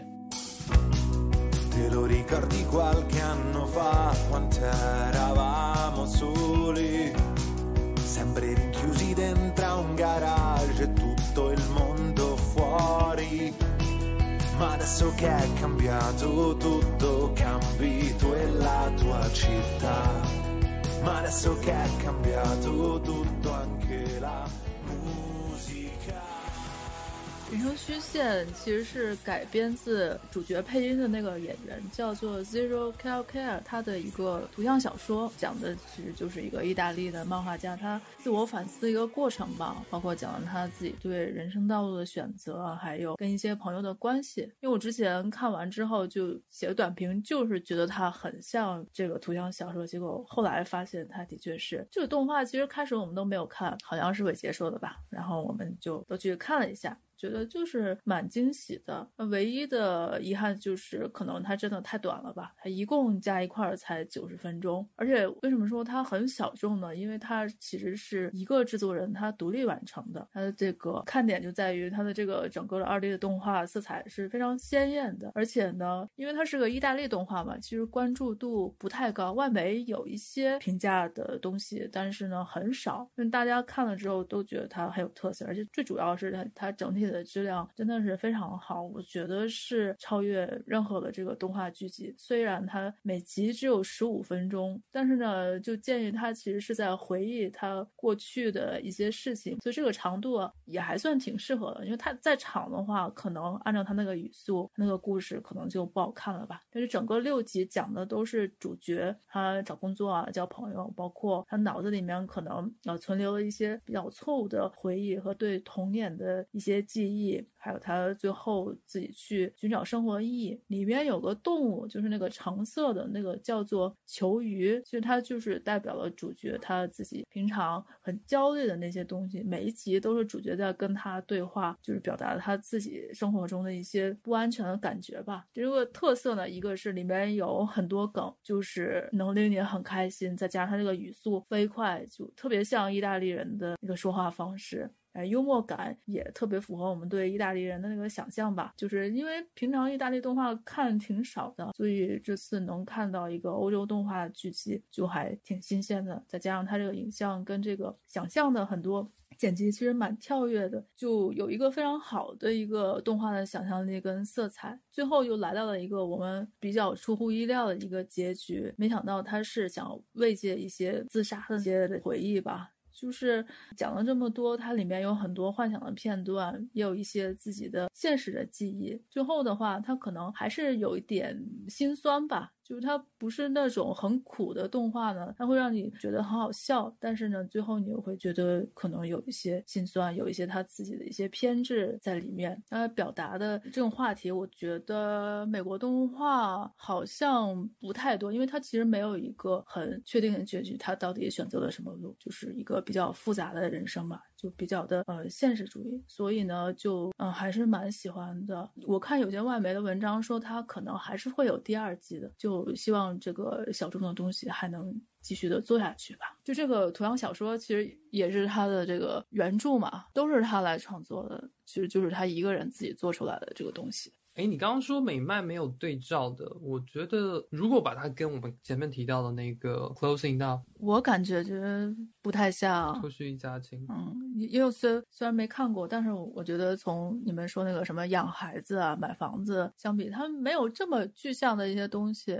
讲的其实就是自己童年的一些回忆，包括当老师他觉得哪里好哪里不好啊，而最后回到他跟那几个朋友关系，呃，如何去慰藉朋友自杀。这这件事情，我觉得那个脱去一家亲还是比较普世化的，就是普通中年人会经历一些东西吧。但他就还是一个比较边缘人的一个小故事吧。我觉得《人生虚线》，我觉得绝对是二零二一年最佳动画之一。我一开始纯粹就是被主创的语言风格吸引，是一直到看到了后面才发现，他在每集疯狂吐槽的同时，又讲述了一个关于生死的故事。我个人就是非常吃这种带有大量 cultural reference 还有流行文化梗的幽默风格，包括我喜欢阴谋职场也是这个原因。所以像这部剧的主创这种，他既可以把 EVA 全游熟练加到段子里面，同时又可以把尼采执念信手拈来的，我就完全受不了。这部动画哪怕它就一直展示黑屏，让我听主创说话都会觉得很有趣。更何况它的剧情是巧妙的通过主角看似无关联的吐槽。串起了一个让人感伤的故事。我记得我在给榜单写评语的时候，有说这部剧的主创和阴谋职场的主创，A.K.A. 怪诞小镇的主创，是我去年最想有一天能当面遇见他们、听他们说话的人。所以真的很希望 Netflix 可以继续与这部剧的主创合作，让观众未来可以看到他的更多作品。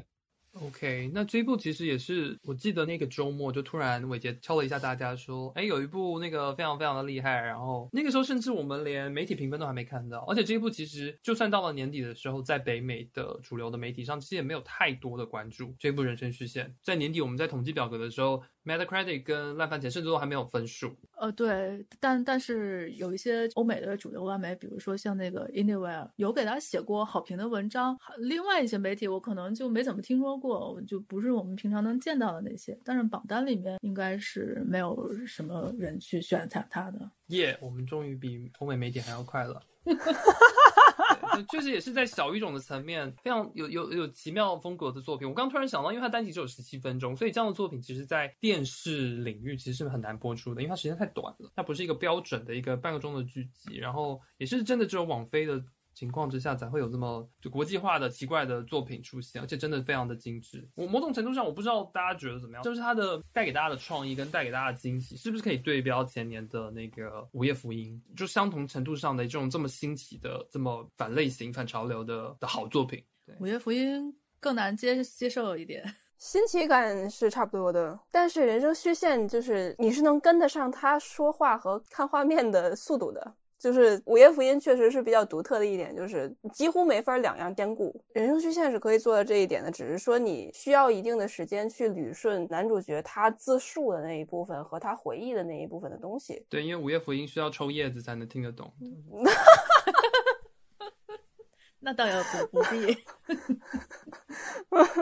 抽叶子你，你可能获得的体验会更奇怪一些。我想说的是，其实像刚才凯说的，他因为是十二分钟，所以他可能找不到电视上的某一个平台去播。呃，的确存在这种问题。我不知道萨还是衣柜之前看没看过一部动画叫《极恶老大和地狱客栈》。然后《地狱客栈》这是一个年更动画，它目前为止只出了一集，然后是一九年的。我当时一直以为它年更，二零二零年我会看到第二集，但是我并没有看到第二集，一直到现在。他的编剧导演也是同一个人，然后《极恶老大》也是他的另一部作品。那《极恶老大》是在更，当然也是更得很慢。他第一季好像就更了八集还是十集。他的这个剧我没有记错的话，《地狱客栈》是三十分钟还可以，然后《极恶老大》也是很短，十几分钟。他是在 YouTube 上去播的，就是好像是他那个作者做做完之后直接把它丢到 YouTube 上了。所以我就觉得，像这种动画，也也许不放到流媒，放到 YouTube 上，也可能也是一种播放的手段吧。当然，我不清楚它是放到了 YouTube 这个网站，还是放到了 YouTube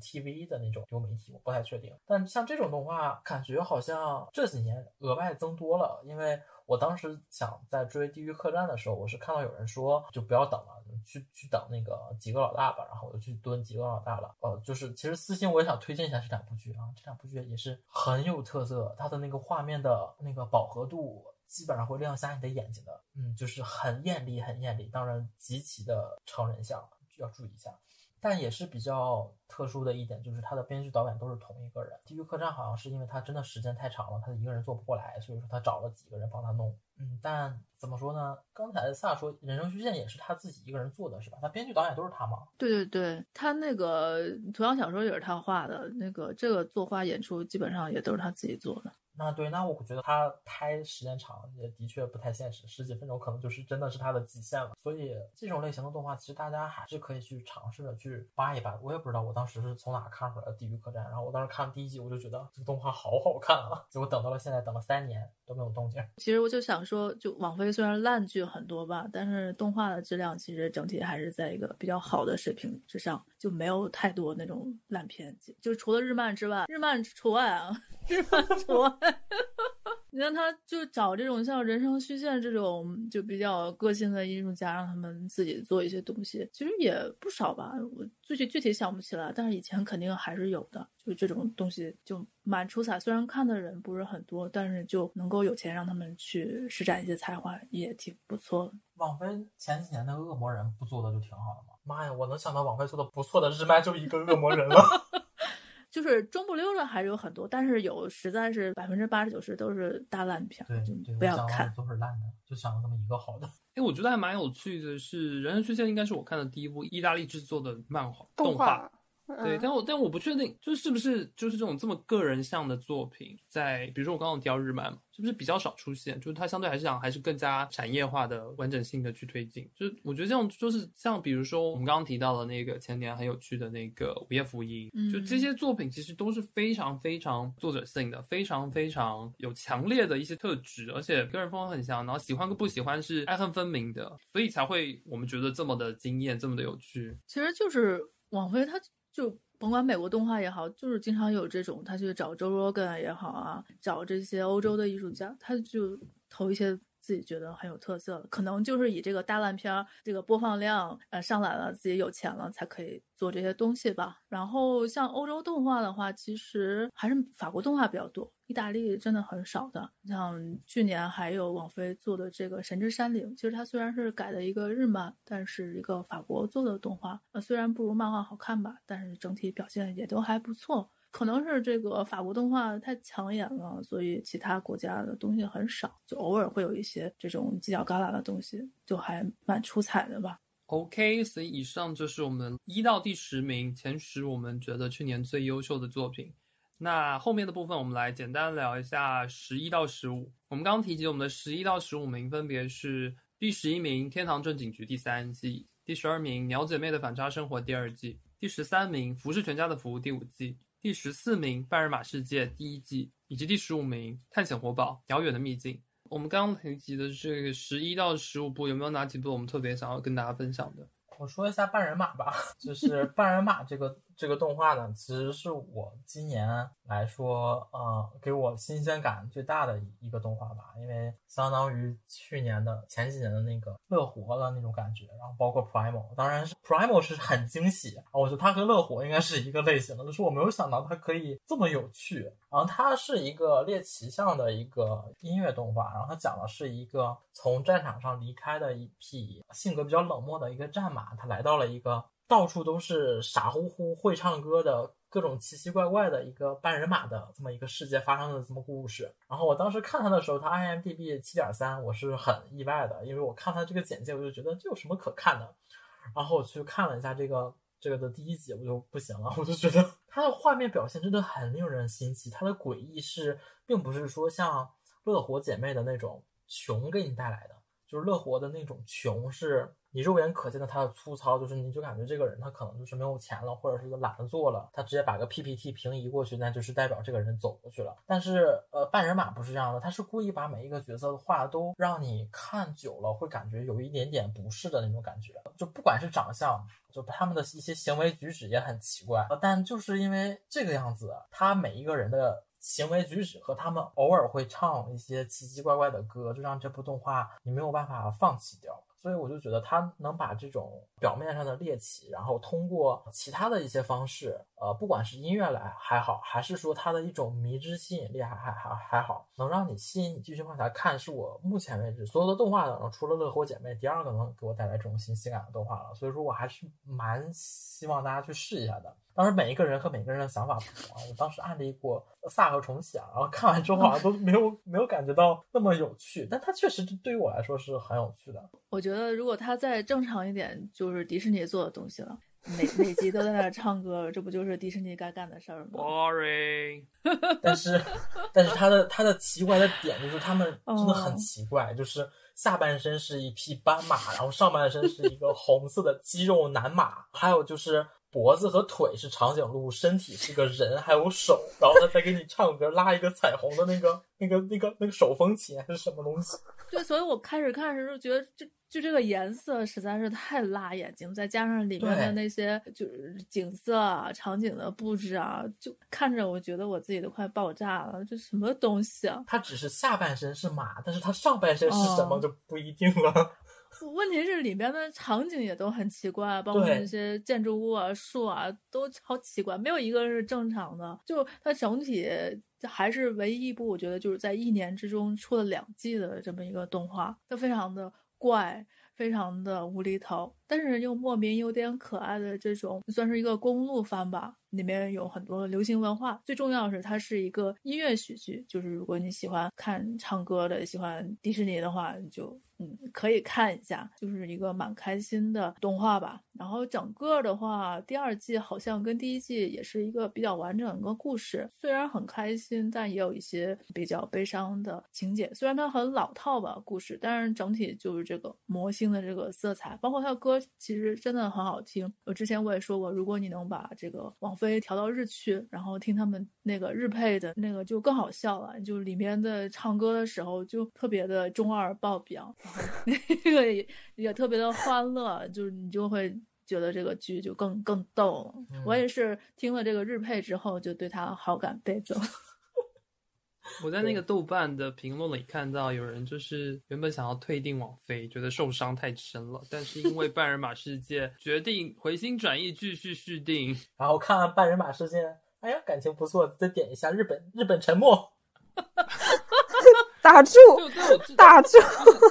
我我们前面提提到很多那个不那么好的动画，很多是、呃借鉴了某一个 IP，买了 IP 之后进行改编，然后往往就不尽人意。但是这一部真的就是觉得在有完整它的创作者的这样的一个设计跟创意，以及就是那种无底线的，也不是无底线啊，就是说给予他自由度去表达的这样的一个情况之下，还是有好玩的东西。对，所以我真的觉得网飞应该就是它除了它自己自制非自制剧的两个标签之外，可以在细节上给大家再区分一下，就是对做一个精品的一个一个新的品牌出来。对，不然我们真的点开看来，我觉得《拜尔马世界》可能真的是要在那个王菲的巨海当中要呃千锤百炼，然后大海捞针才能捞到一部就是这一部真的很有趣，然后而且跟它的就是画面所展现出来不一致的，那画面看起来真的很像一个烂剧，对，但是更加有深度、更加觉得有趣的这样的一个东西。太不容易了。这是儿童剧吗？我想问一下。不是，它是儿童不能看这个。对，就是它是它其实就是你去真的去认真去看的话，你会发现，除了主角的那一匹战马之外，其他所有的半人马它都是有性格障碍的。但是它的这些性格缺陷无限给你放大，就会感觉他是一个精神病。就是他们所有的人都是精神病，只有这么一个战马不是精神病。我感觉他看到后来他没有被洗脑，也是挺挺难得的。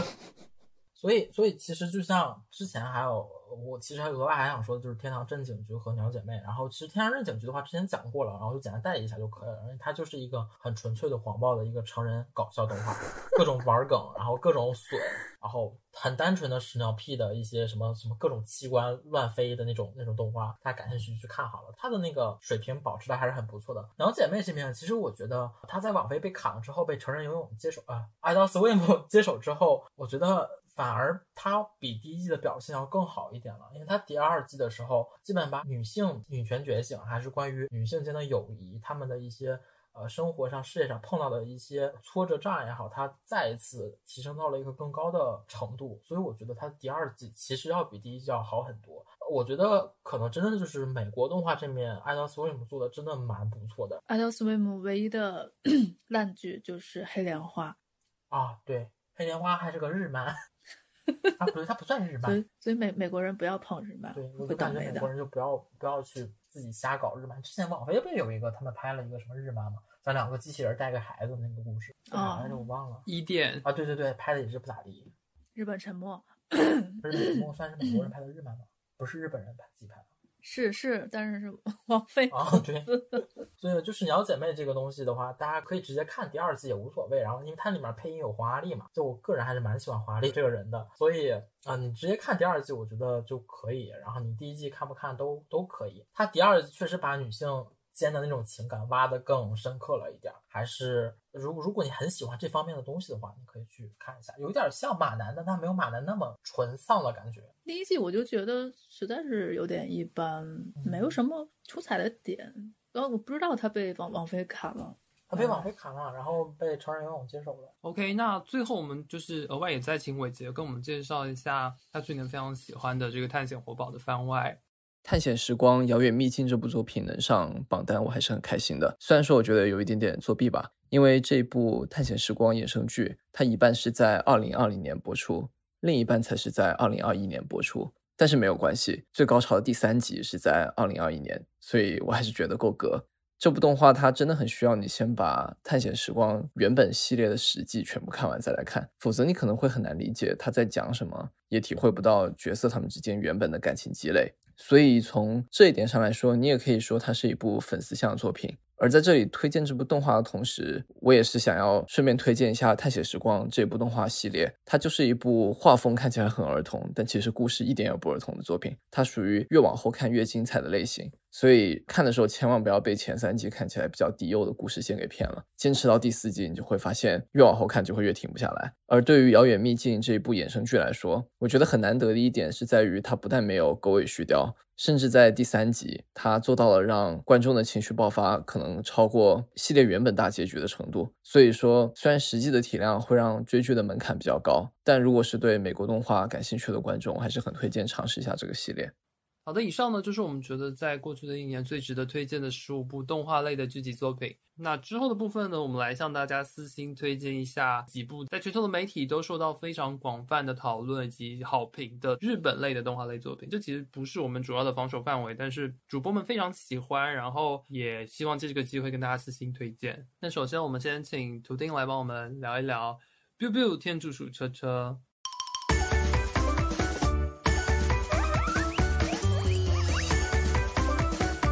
这个《猫路卡》的这个动画其实是去年我没有想到的，在日本动画里的一一匹黑马吧。他当时真的是在日本，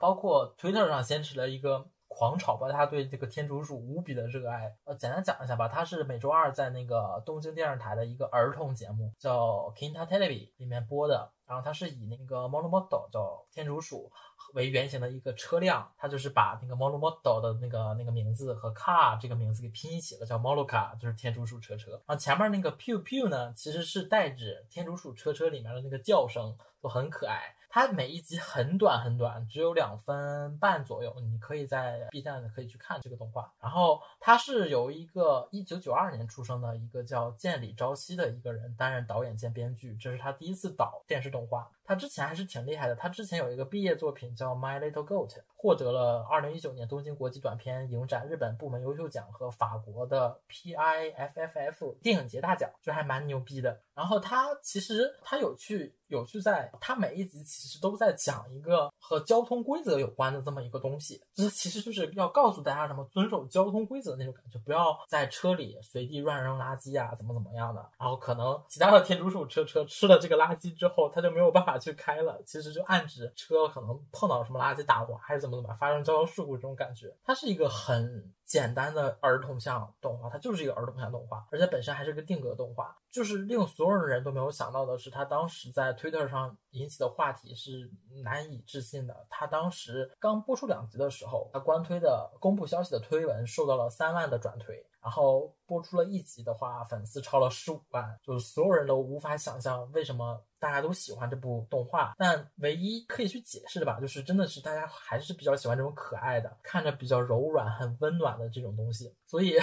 呃，怎么说呢？就是你如果想喜欢看一些可爱的东西的话，你又对定格动画没有那么反感的话，强烈推荐大家去看这部动画。这部动画和这几天刚播出的网飞的另一部定格动画是完全两个不同的概念，就是 The House 那个动画啊，那个动画等等等明年再说吧。所以反正就是天竺鼠之车，我强烈推荐大家去看。你想十二集，一集两分半，你半个小时不到我就看完了，超级可爱的。对啊，哎，国内好像是在爱奇艺跟腾讯视频，对不对？就因为我记得，反正这一部当时最早的时候，海外的版权我记得是一下子就被确定了，因为当时那个第三集吧，我记得第三集刚播出的时候，YouTube 上就已经有就是正版了，台区的部分是 YouTube，然后香港也是 YouTube，然后非常短的时间内就引起了就是跨文化领域的这样的一个热衷。然后我觉得可能不只是定格，而是说羊毛毡所造出来的这种可爱的造型，然后再加上它也不是真的老鼠，然后它是就是汽车跟老鼠这样意象的结合，再加上。它里面有时候还会真人出现在那个里面，就是这个整个东西都是好玩、有趣的点都杂糅集合在一起。对，第一集的时候，那个导演和他的姐姐就出现在了那个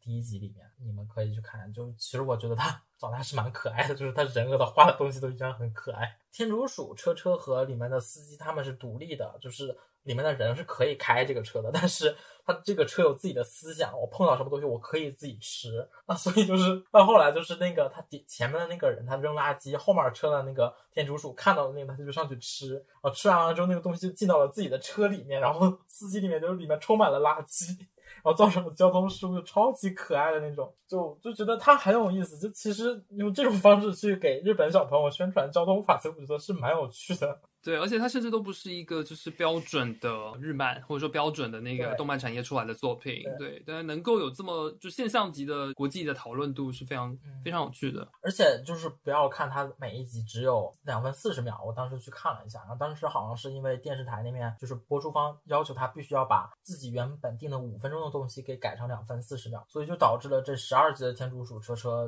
这个导演整整做了一年半，所以我就觉得还是很用心他去做这个东西的，强烈推荐大家去试一下。OK，这是我们今年额外的私信推荐。另外，我们还要推荐三部日漫吧。一个是大家喜欢日漫的人都有看过的这个《周周的奇妙冒险》，第六部《石之海》，以及今年的两部原创《漂流少年》跟《极小自行车》。这三部的话，我来给大家简单的推荐一下吧。如果听完之后你很有兴趣的话，欢迎到我自己的播客，我的实刊号里面，我跟这个我台另一位主播重力圈零号土著，我们都有非常详细的聊过《漂流少年》《极小自行车》，大家都可以去听一下。好的，那接下来我们想聊一聊《漂流少年》。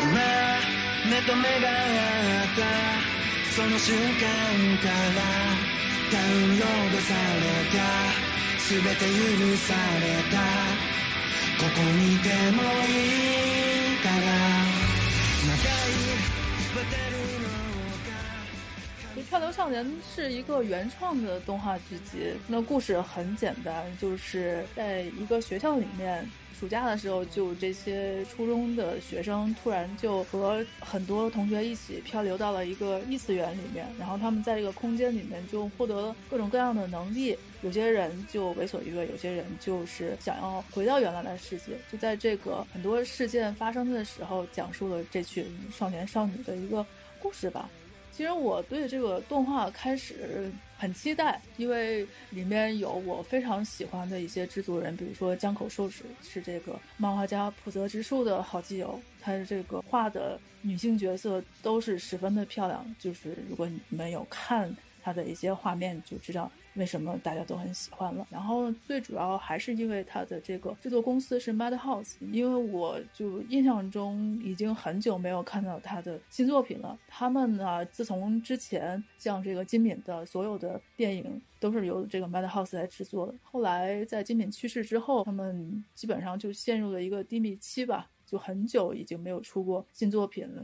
再加上细田守也都纷纷出走了，就 Sony Boy 现在是算是他们回归的这么第一部原创动画，也是一个投入非常高的这么一个剧集。这个故事其实我说实话，就是嗯看了这么久，我觉得是挺陈词滥调。当然，我觉得年轻人还是可以看一下，就是尤其是你特别迷茫的时候，你看一看，可能还会挺舒心的吧。但是它的重点还是在于它这个动画的形式的创新，还是能让我一直看下去。而且里面有多少大佬，我们就不说了。它里面有很多非常意识流的表现吧，就是它这个故事其实是很简单，每一集就相当于是一个单元剧的形式，可能两句话就能把这故事讲完，但是呢，它就用一种非常意象的手法给你表现出来。比如说，我们我跟悠悠都非常喜欢的这个猴子打棒球那一集，因为那一集看起来有点太意识流的，不太懂。但是呢，就是它这个形式，就让我气了又想要捡回来，继续把它看完。所以它是这几年就是非常特别的这么一个新番吧。总结来说，就是它的风格很意识流，那里面有讲很多社会现象，还有就是有一种有点轻松，但是呢又不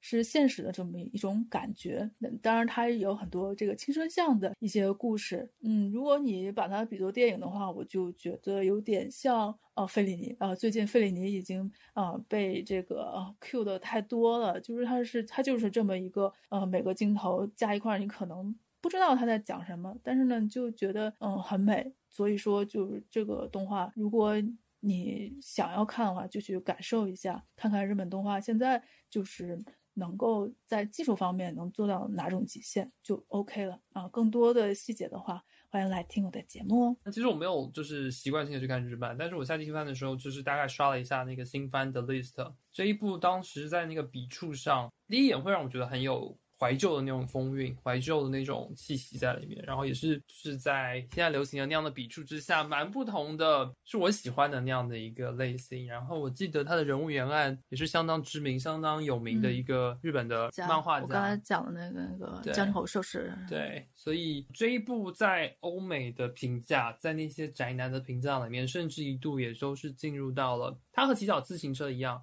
不是自行车，他和骑脚计程车，他和骑脚。它完了完了完了一样，就是不仅是我们私信推荐，而是说包含连北美的一些看动漫的宅男们也都觉得是年度，甚至可以排进就是全品项年度前二的作品。对，就是跟我们刚刚提到那些作品相同，所以在这种跨领域的这样的情况之下，说不定明年我们可以合并讨论呢。就是因为从国际媒体的那样的评判当中，所有动画集在一起，这几部都是今年相当优秀的。OK，那第三部我们想聊的是《极小计程车》。极小计程车，嗯，之前我跟悠悠也已经讲过很多了，因为大家就是总体来推荐一下，它是这个一个拍真人 MV 的导演木下麦执导的，然后编剧是一个很有名的日本电影的编剧，叫做次元和金野来写脚本。这故事呢，讲的就是这个主角小户川司机开始被认为是一个绑架女高中生的嫌疑犯，然后随着这个故事的发展，就讲述了他跟他身边的这些动物各自的一些故事。他这部现在其实 B 站是已经引进了，但是有删减，就大家重新看，推荐还是自己去去找一些渠道下载看，因为就虽然说没有太大的影响吧，但是删掉了还是觉得有点别扭的。如果你现在还没有看的话，就我觉得它是非常适合你一口气去把它看完的，尤其是你很喜欢这种写实类的推理犯罪悬疑，一定要看它。其实这个动画开始是因为它可能是它得有二十集这个量吧，然后来的话就被迫删掉了十二集，所以它有很多东西其实是放在这个广播剧里面呈现的，所以你在看动画的时候就记得一定要去 B 站听它的那个广播剧。这样你才能把它完整的故事串联起来。就是它这个极小计程车的人物都是特色非常的鲜明的，而且它里面讲述的各种事件啊、议题，那都不是那种非常扁平的就过去。它每一个故事情节其实都有它自己的一个灰色地带，也是非常峰回路转，有很多转折，然后最后也都收回来了。所以说，这个原创的剧本写到这种程度，也是今年我最喜欢的一部。动画剧集吧，它里面有很多看似非常无关紧要的一个画面，所以到最后你就会发现都是一些很关键的线索，也是隐喻了这个日本社会现在包括最近几年一个集体嗯算是失落吧，肯定是今年最值得看的新番之一，也是一个最佳的原创的剧集，尤其是这个音乐，之前我在前面有讲，它里面有很多 hip hop，还有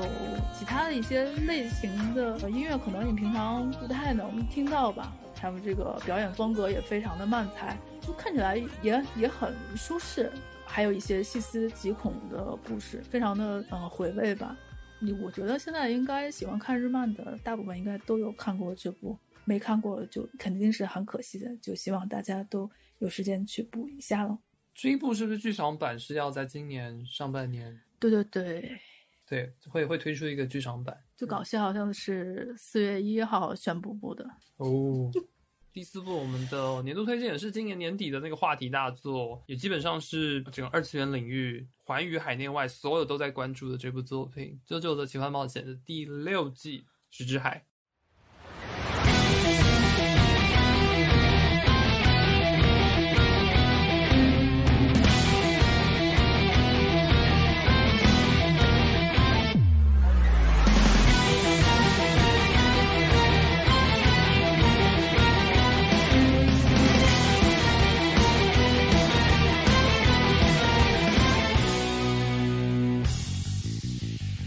我觉得周六已经不是这个二次元领域了。我觉得大家不管看什么，肯定都会要看周周，哪里都能看到周周梗。所以呢，嗯，在这里我就第六季的故事，我会简单的总结一下，还是重点给大家推荐一下周六这部作品吧。因为我记得我刚开始看周六的时候，就是看那个老版的 TV 还有 OVA 嘛，因为那时候没有人安利，我看的时候我也不知道他讲什么故事，我就觉得他可能就是一个零灵异元素的这种冒险故事，就像那种悠悠白书那种。结果看了之后发现根本就不是那么一回事。就是它开头的两部非常像这个吸血鬼德古拉的那种故事，就是一个主角学了这个波纹气功，然后去跟自己的仇人去对决。没想到这个故事就一画就从第一部画到现在第八部都还没有完结。然后周六这个美，其实众所周知都知道，它不不仅是人设画的非常的艺术，然后它这个剧情架构啊、角色形象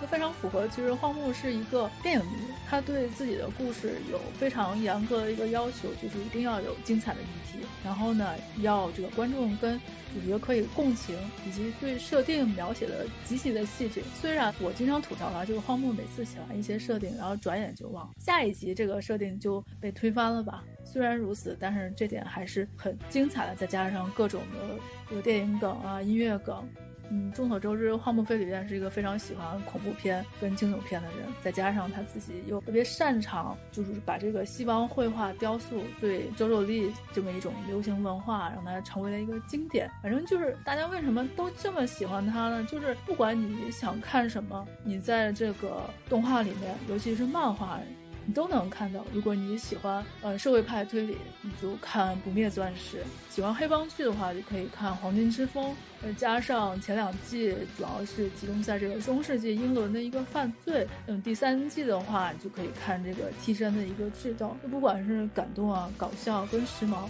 各种类型你都能看得到。如果你要补的话，虽然我建议大家都是从头补，但其实你从每一季哪一季开始看，没有什么太大的问题吧。而且现在就周周除了他的动画跟漫画之外，还有很多的这个衍生的文化。比如说，荒木就是会参加一些电视活动，他去介绍一些西方的那些绘画非常著名的美术馆。关于这个《周的奇妙冒险》永远的这个素材可以看的东西都是无穷无尽的吧。然后到了第六季《石之海》的话，其实我是想说，等到今年下半部分播完之后，再一起来看看它整体的表现。因为从《黄金之风》来说，其实上半部分我当时也觉得有很多的槽点，但是看到结尾之后，我就觉得那个结尾下半部分其实可以掩盖掉上半部分的所有的问题吧。你如果没看过周周，肯定是要看的啊，因为这些东西就是不管是三十年前还是现在，其实都是蛮新鲜的，嗯，也都是别人无法复刻的这么一个动画跟漫画吧。不看周周的话，真的会后悔一辈子哦。OK，以上就是我们在二零二一年在刷了这么多剧集之中，在欧美整个领域当中所看到的，觉得最值得推荐的以上的这些动画作品。我们的盘点进展到现在已经完成了喜剧的盘点、限定剧和剧情剧新剧的盘点、回归剧的盘点，然后现在这就是我们的动画类盘点。那之后呢，我们可能还会有小语种的盘点以及纪录片的盘点。那谢谢大家在过去一年的陪伴。也希望大家在新的一年也继续跟我们一起追剧哦。那动画类的部分，其实我们也有相当多的作品还未论及。像去年其实有相当多的新的知名的 IP，比如说我们之前提过的《星战》有呃多部新的动画，以及包含《生化危机》、Dota 对，以及呃黑莲花，就是呃《银翼杀手》。今天的节目我们主要是来聊好剧。当然，如果大家对于这些烂剧、烂的动画、糟糕的 IP 的拓展有兴趣，可以在评论区跟我们互动一下。如果大家觉得这个主题有兴趣，我们的主播们说不定之后也有机会可以聊哦。那今天的节目就到这边喽，我们跟大家说拜拜吧。大家再见，拜拜拜拜，拜拜，拜拜拜。拜拜。如果你喜欢本期节目，希望你去苹果 Podcast 给我们一个五星好评。我们下期节目再见。